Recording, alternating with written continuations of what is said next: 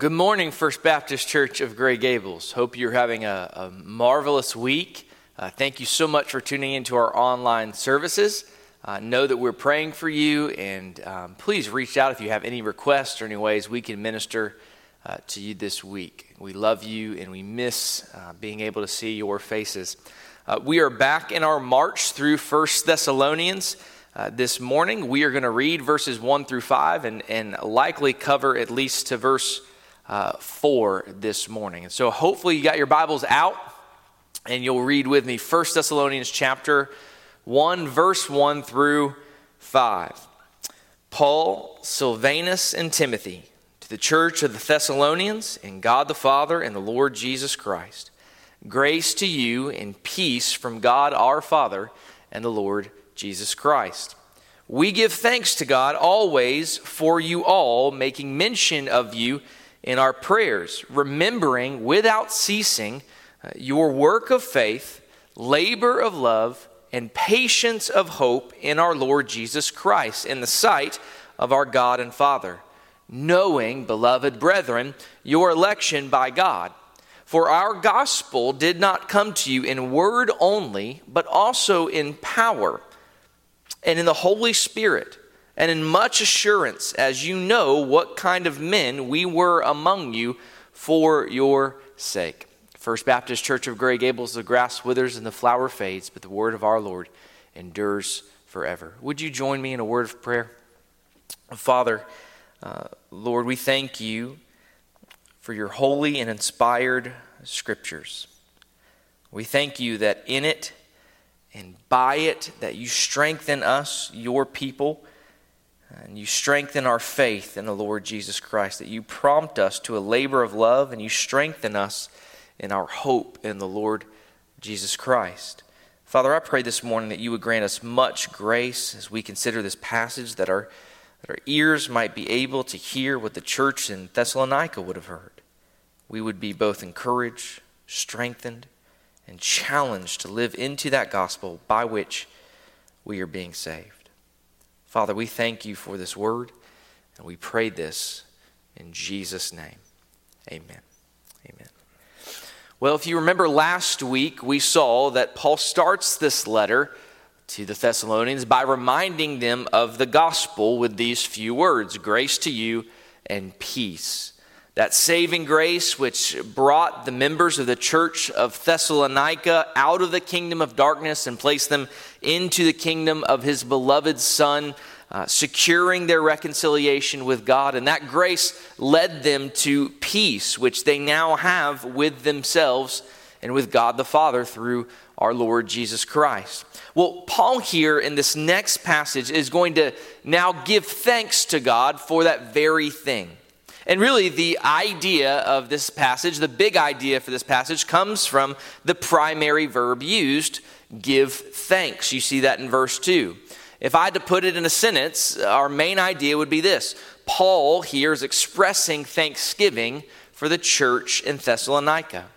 Paul is expressing thanksgiving for the church in Thessalonica. But what's important to notice is that this thanksgiving is actually based upon three participles. And, you don't necessarily see that in the English. So at this point, I, we got to pause and give just a really quick grammar lesson. As uh, exhilarating and actually, let's be honest, as unappealing as that may sound, I promise you it'll help if we pause and do this. Uh, what we actually have in the text is in this passage is one verb, give thanks. That's the main verb. Thanks is being given. And hanging off of it are these three participles. You see them in their text. I want you to watch this. Uh, one is making mention of you in our prayers, mentioning really in the Greek, making mention. That's one participle. Two would be remembering without ceasing your work of faith, labor of love, and patience of hope in the Lord Jesus Christ. So, three participles making mention or mentioning, remembering, and then three would be knowing, beloved brethren, your election by God. And so, really, those three are, uh, are what we have. These three participles that modify the primary verb being used here. We give thanks to God for all the saints, being the big idea of the passage. But what we will see is if we pay attention to the grammar, is that there is a context in which Paul gives thanks. There is an occasion uh, by which Paul gives thanks that's being described or explained to us. And so I want to look at each one of these participles in turn to sort of make our outline. Uh, the first is the manner of thanksgiving. I want to look at the manner of Paul giving thanks to the saints at for, of Thessalonica, the manner of thanksgiving that Paul, Silvanus, and Timothy give to God. He says, always in prayer, making mention or making remembrance. Now, Paul does this as he opens a letter. This is not the first time he gives thanks or, or mentions this phrase, even. He gives thanks to the Lord and he says a similar thing. In fact, the same Greek phrase can be found in Ephesians 1, verse 16, where he says, Do not cease to give thanks for you, making mention of you in my prayers. It's the same phrase translated here as making mention of you in our prayers. Likewise, in Romans chapter 1, verses 8 and 9, Paul says, First, I thank my God through Jesus Christ for you all, uh, that your faith is spoken of throughout the whole world. For God is my witness, whom I serve with my spirit in the gospel of his Son, that without ceasing I make mention of you always in my prayers. That's the same phrase. Uh, this phrase is often used as a way of talking about Paul's petitioning the Lord on behalf of those whom he's writing to. So, Paul and those who he co labors with, they gather together and they pray on behalf of the church in Thessalonica. And we notice that they did this faithfully. They did so faithfully. We have two adverbs here in verse 2, or in, in at the beginning of verse 3. We have always and without ceasing or constantly. He says, We give thanks to God always for you all, making mention of you in our prayers, remembering without ceasing. And by that, we see that they always gave thanks to God, mentioning them constantly when they prayed. They always gave thanks to God, mentioning them constantly when they prayed. Now, there can be a temptation to interpret this without ceasing in a wrong way, right? Uh, this doesn't mean they prayed with every breath. Uh, we often think, uh, we think of praying without ceasing or unceasingly, that means we pray without stopping. Uh, they're lifting up prayer, but instead, this really, this really connotes the idea of praying regularly consistently, diligently, with perseverance, without stopping in that way. It's how Jesus taught them to pray. In Luke 18 1, he says that men always ought to pray and not lose heart. This is the t- type of praying that Paul, Silvanus, and Timothy do on behalf of the church in Thessalonica. Always, consistently, diligently, and constantly. They didn't simply pray once a week because they had a visitor, so they remembered that Wednesday to lift them up in prayer, and then the next week all was forgotten. No. But each and every time they prayed, they prayed for their brothers and sisters in Thessalonica daily. When Paul got up and hit his knees uh, to honor the Lord in prayer and bring before him thanksgiving in the harvest that he had seen in his life and ministry, the faces and the names of people in Thessalonica came to his mind and heart. I also want you to note that this is, this is no mere formality here. This is no mere formality. It, this isn't just uh, part of what Paul learned at a letter writing convention, that Paul is to say that he gave thanks on those uh, uh, to God on behalf of the Thessalonians, of Thessalonians. Paul is expressing a sincere love for the brothers and sisters in Christ in uh, Thessalonica. Paul is convinced that God the Father has the power to sustain him by his grace, and so he is compelled to regularly pray for them. Paul is actually convinced that if he doesn't pray for them, that it matters. Uh, he, he prays for them always, constantly mentioning them in his prayers because he's convinced that it is by the Lord's grace alone that these new believers in Thessalonica will continue in the faith and persevere under the persecution that they have faced even ever since Paul left. So he intercedes regularly here, compelled by his love not only for God, but for them. And so the application there for us is simple. We got to really ask ourselves this, right? Do we love one another like this? Are we convinced that the Lord actually hears our prayers? That my brothers and sisters in Christ are actually strengthened for their daily struggles because of my prayers for them? Uh, do I believe that God is worthy of the thanksgiving that I offer him when I pray for each and every one of you? Honestly, I mean, let's think about it. Do we believe even just you sitting here, listening to the dividing of the word, uh, lifting up songs of thanksgiving, even in your home, praying to the Lord, hearing the scriptures read, gathering together around your televisions or your computers every Sunday as if you had nothing to, better to do with your time, that this in its own is nothing short of a miracle of God's grace in your life? The fact that you even have a desire to listen to the Word of God, that that in itself is a miracle of grace. And, and if we really believe that, then why do we not hit our knees daily to give Him thanks for that? Listen, this is one part exhortation, one part confession, okay? I do not daily, as I should, with a heart overflowing with thanksgiving, pray for the salvation, or, or, or, thank God for the salvation of the people here at First Baptist Church of Grey Gables. I, I don't. I have my prayer list and I pray for each and every one of you, but often, if I'm being honest, I just kind of pray for your needs. And look, there's nothing wrong with that.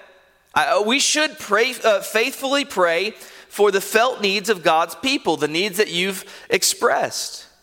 But how much more faithful should we all be in giving thanks to the God who has made it able for me to pray for you along those lines at all? How much should I give thanks that I can actually count you as one in Christ, as a brother and sister, that I can celebrate that? Listen, if the angels celebrate with glory when one sinner comes to repentance, how much more should we daily celebrate that we have a church full of repentant sinners? I mean, when's the last time you stopped just to thank God for your salvation? And for the salvation of those around you. I want us to be faithful in this. I want us to be faithful to give thanks to the Lord for what He has already done. And so, this is the manner in which Paul gives thanks. He's constantly bringing up the church of the Thessalonians in his prayers, making mention of them always, giving thanks to the Lord for their salvation, giving thanks that they are saints. But I want us to continue because after Paul explains this manner of his giving thanks, that is, in and through prayer on a regular, consistent basis in persistence, he then moves on to the immediate reason for his giving thanks. There is an immediate reason why Paul is giving thanks here, and that's what he mentions in verse 3. Immediate reason for Paul giving thanks. He says in verse 3, remembering, that's that second participle, without ceasing your work of faith, labor of love, and patience of hope in our Lord Jesus Christ in the sight of our God and Father. That's what he says. The memory of their work of faith, labor of love, and patience of hope in the Lord Jesus Christ. It caused Paul to give thanks to the Lord as he mentioned them in his prayers. One commentator calls this the trinity of Christian values faith, love, and hope. These three are often always put together when teaching about the ideal Christian character. These three virtues are the highest virtues in the Christian life. But I want you to remember the context in which Paul is now speaking this. Remember, Paul had come to Thessalonica. He proclaimed the gospel for three Sabbaths in the synagogue, as was his custom. And eventually, the people became contentious and he stopped meeting in the synagogue. But he continued to proclaim the gospel in that city, and many were converted. But it wasn't long before riots were ensued by jealous Jewish leaders. So Paul and Silas were driven out of Thessalonica, and it really probably wasn't even any longer than two months, but probably around six weeks, uh, a short period of time that Paul had with this young startup fledging church. And so Paul's greatly concerned after he leaves. He's wondering, okay, uh, look, we proclaim the gospel. We saw people come to faith and repent of their sins, but is it real? Is it lasting? Is there any substance to it? And so, what he does, he's greatly concerned. In fact, he's so concerned that he sends Timothy eventually there to find out what's left of the church. Is it still standing? Was it real? Has the grace of God sustained them? Well, Timothy brings back a report, and we read about it in chapter 3 of 1 Thessalonians, verses 6 through 8. But now that Timothy has come to us from you and brought us good news of your faith and love, and that you always have good remembrance of us, greatly desiring to see us, as we also to see you. Therefore, brethren, in all our affliction and distress, we were comforted concerning you by your faith. For now we live if you, if you stand fast in the Lord. So Paul is, is, getting this report. Timothy comes back and he says, Their work of faith, their labor of love, and their patience of hope in the Lord Jesus Christ. Paul, it's real. And so Paul writes these words encouraging them. He writes to them, encouraging them that we're remembering without ceasing your work of faith, labor of love, and patience of hope in, the, in our Lord Jesus Christ in the sight of our God and Father. I want to point out, by the way, that his thanksgiving, notice this, his thanksgiving is not for their faith, love, and hope. That's the modifier. His thanksgiving is actually for their work, their labor, and their patience. Listen, Paul's not saying, listen, church, we're so thankful that you say you love the brethren, that you say that your hope really is in Jesus and Him coming back one day. He's thanking them for those actual actions, their lives reflecting the truth of these virtues that Paul's giving thanks for. That's what he's giving thanks for because it's the only way he knows their conversion is real. How else would he know that they have faith if that faith does not work itself out? Uh, how would they know that they have love for one another if it's not through the labor, the self sacrificing, as it must be among one another? Uh, how can he know that they are patient in their hope unless they are actually standing against the persecution they're experiencing from those outside the church? See, look at, look at this. It's through their actions that Paul sees that their conversion was real. And it is for those very actions that he's giving thanks to the Lord. And so I want to consider each one of those actions briefly in turn. Let's start with that work produced by faith. Work produced by faith. They gave thanks to God because of the Thessalonians' conduct, their actions. And often Paul contrasts works and faith, doesn't he? We see that in the scriptures. Uh, Paul loves to contrast these two because the object of faith is the Lord Jesus Christ, but their faith was given expression in and through their work. Paul states elsewhere unequivocally that salvation is through faith alone and not works. It's what he says in Galatians chapter 5 verse 6 for in Christ Jesus neither circumcision nor uncircumcision avails anything but faith. But he mentions something about that faith, faith working through love. Faith working itself out through love. That's what counts. That's what matters. Is it salvation? Is, is, is working out your uh, working out just on its own? Is that salvation? No. But Martin Luther said it very well. He said, "We are saved by faith alone, but it's not a faith that stays alone." So Paul will pray in, in 2 Thessalonians 1 11 through 12. Therefore, we also pray always for you that our God would count you worthy of his calling and fulfill all the good pleasure of his goodness in the work of faith with power, that the name of our Lord Jesus may be glorified in you and you in him, according to the grace of our God and the Lord Jesus Christ. That is what Paul desires to see in the life of these believers. Not simply just some mental ascension to the truth, not some profession of faith 10 to 15 years ago, not some prayer prayed, but a life changed. A life where you can say, that person belongs to Christ. And you can tell by the way they live. That's why Paul gives thanks. It's because of the, the work produced by faith. Let's move on to the next one. We also see here mentioned a labor prompted by love. Labor prompted by love. In the same way as a, as a work produced by faith, the love here is not some warm sentiment. Uh, their love prompted labor for the saints. God himself had taught this, uh, according to Paul, in 1 Thessalonians 4 9. But concerning brotherly love, you have no need that I should write to you, for you yourselves are taught by God to love one another. How is that so? Well, we know this. God had demonstrated what love looked like by sending his son, Jesus Christ. That's the quintessential picture of love.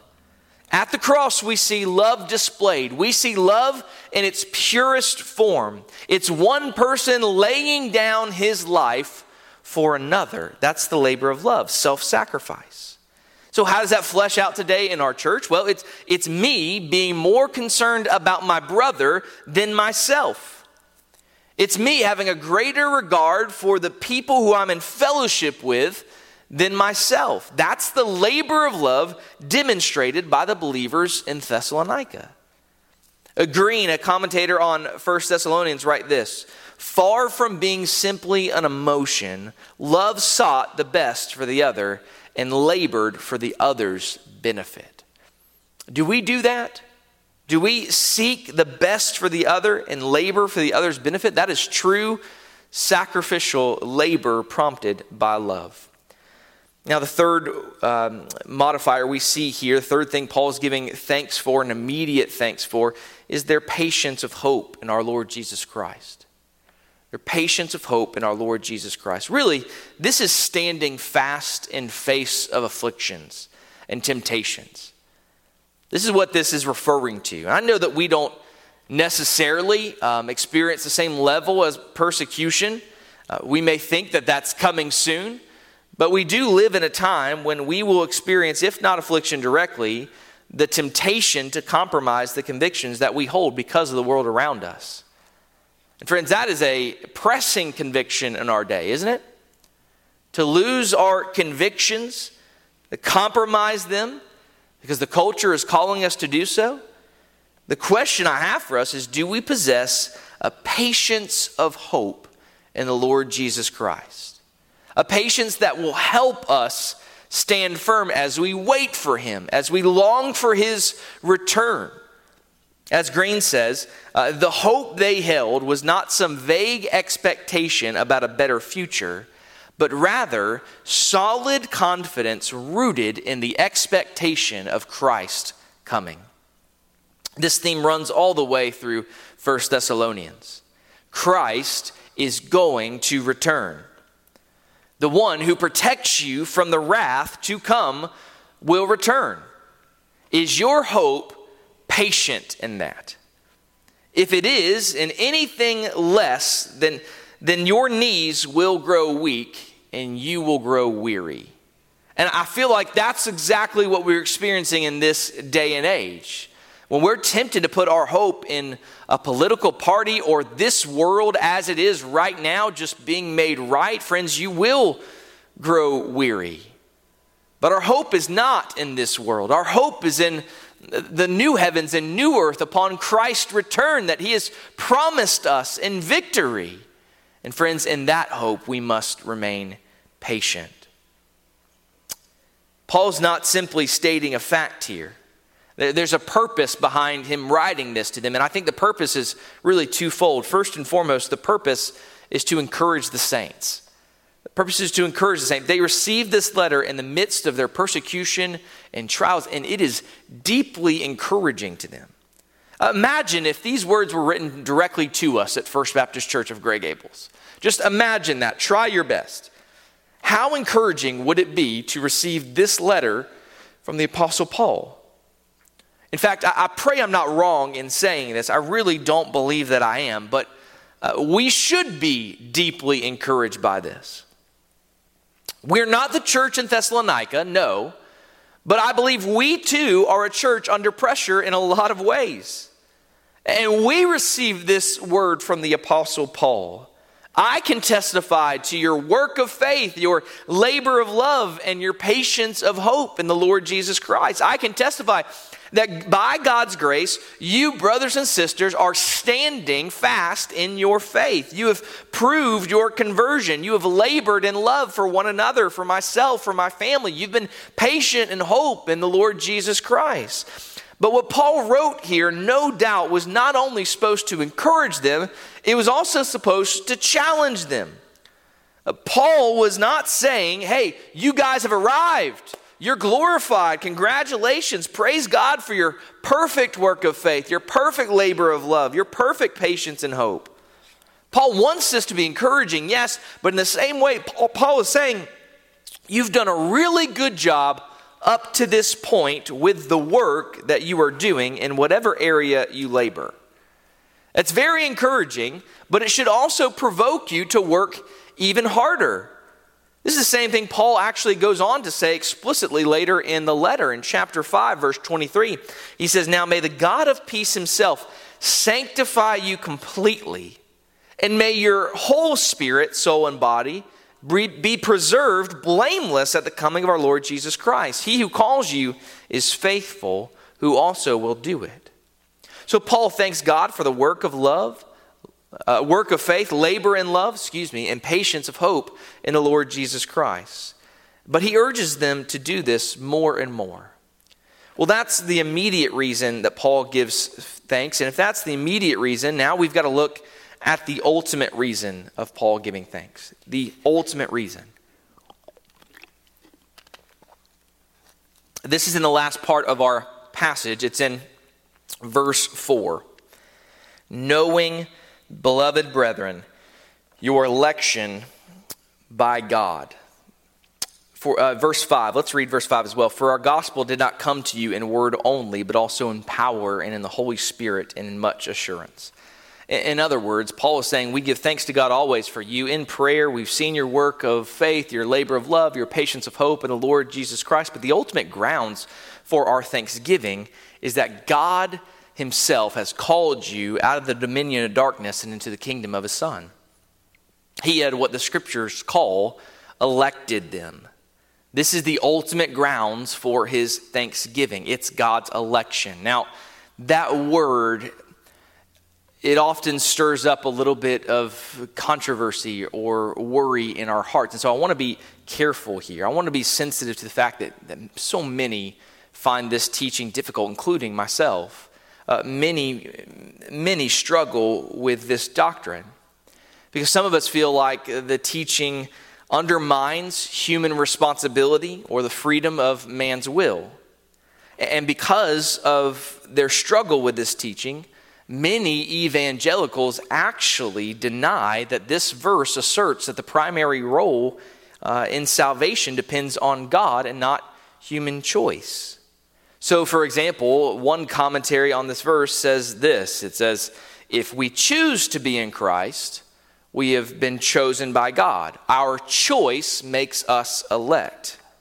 Well, that's one way of interpreting this passage. And listen, I really want to be sensitive here to the struggle because some not only struggle with this teaching, some actually find this teaching and this doctrine repulsive and offensive. Was talking with a friend I, I remember who, who was uh, struggling with the teaching of election, and he used the analogy of a hospital.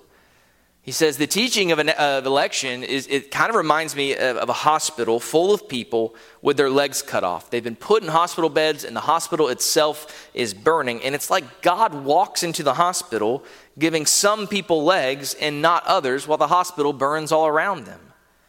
Well, friends, if, if that's how you conceive the doctrine of election, then I could understand why you would be repulsed by it. That's a repulsive picture, certainly.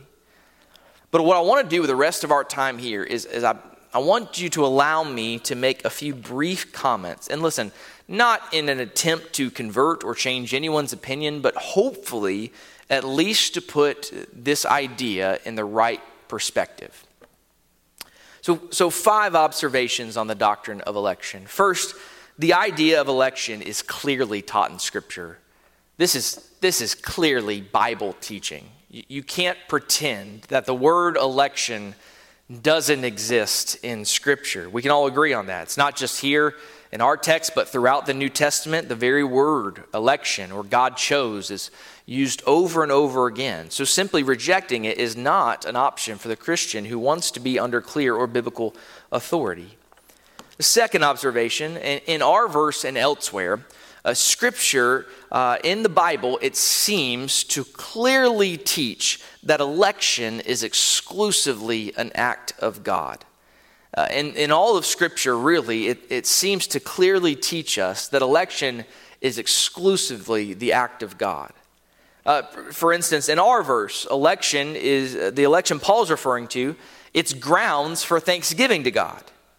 It's the reason he's giving thanks to God because God has chosen them. That is why he's thanking God. So if the commentator from, from our, our, that we looked at previously is correct, that it is our choice that makes us elect, then why does Paul give election as the ultimate grounds to thank God? Then, not only that, but you have passages like Romans 8, 9, 11, and 16, 1 Corinthians 1, Ephesians 1, Colossians 3, 2 Timothy 2, and Titus 1, all of which seem to clearly teach that election is exclusively the act of God. On just a simple, plain reading of the text, that is what you come away with. Third, we need to have a biblical understanding of God, man, and sin before we can appreciate what the Bible teaches about election. We have to have a biblical understanding about so many other things if we want to experience and understand this difficult doctrine. Specifically, we need to understand God, man, and sin. See, God is holy, just, righteous, and good. Man is sinful, born in sin, and willingly sinning from the beginning. But an important distinction needs to be made here. Man has retained all of his natural abilities that he had before the fall. This is important.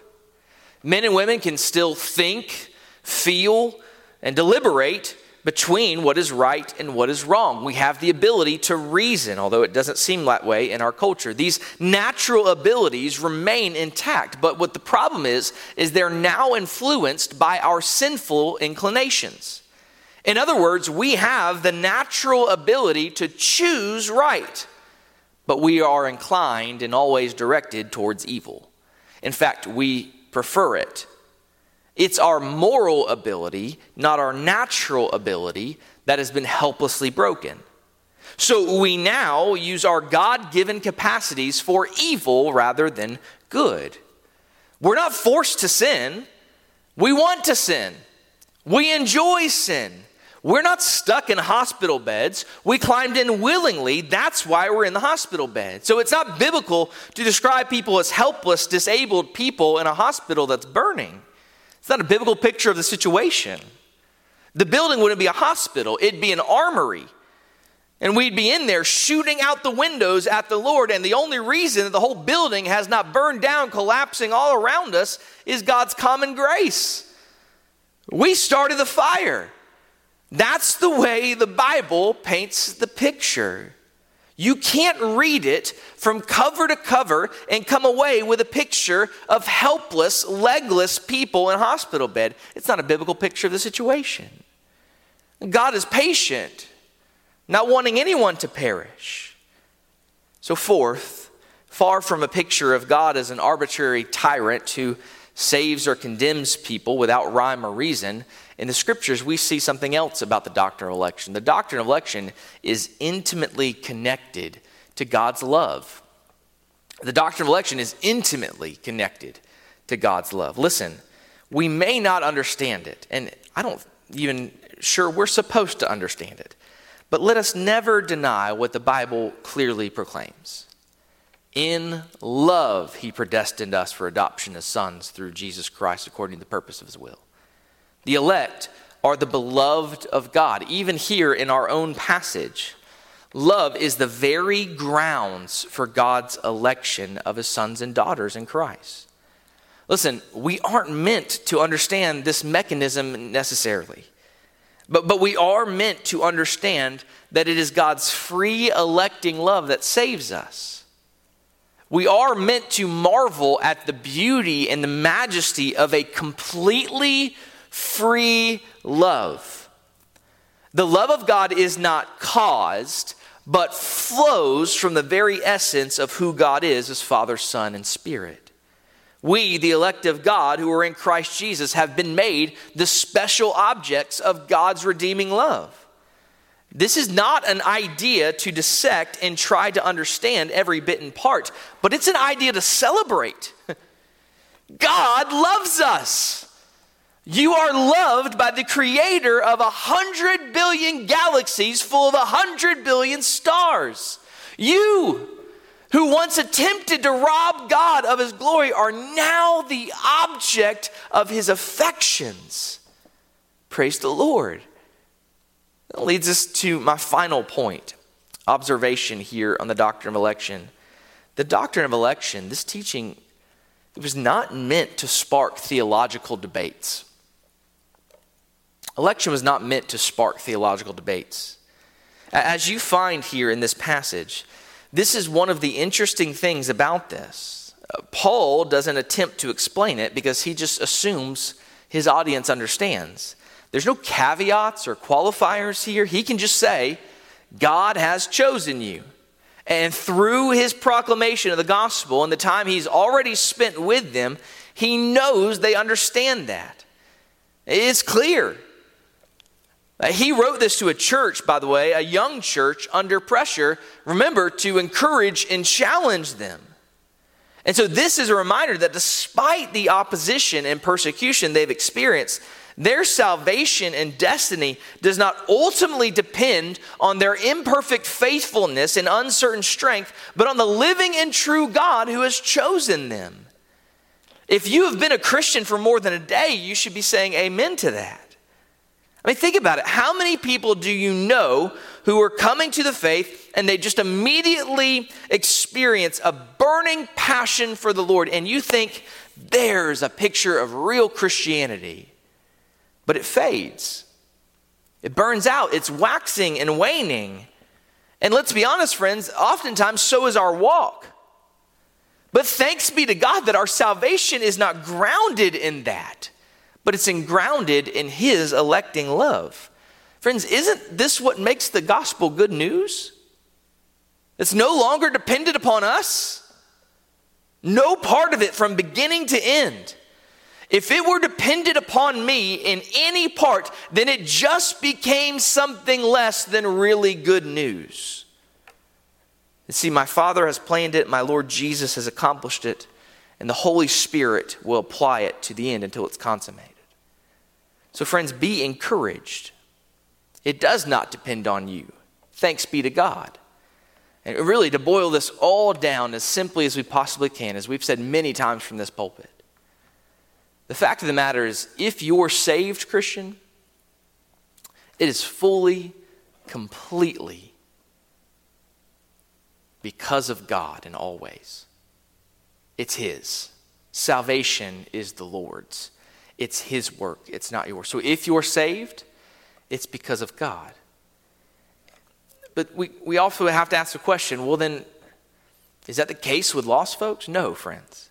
If you're lost, it's your fault, it's your responsibility.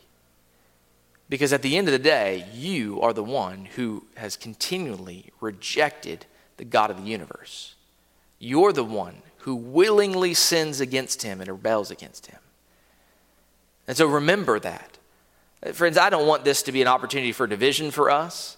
Um, this is a difficult doctrine, and a doctrine that I've been hesitant to really talk about because I, I don't know all the, the mechanisms of it and, and necessarily how it all works.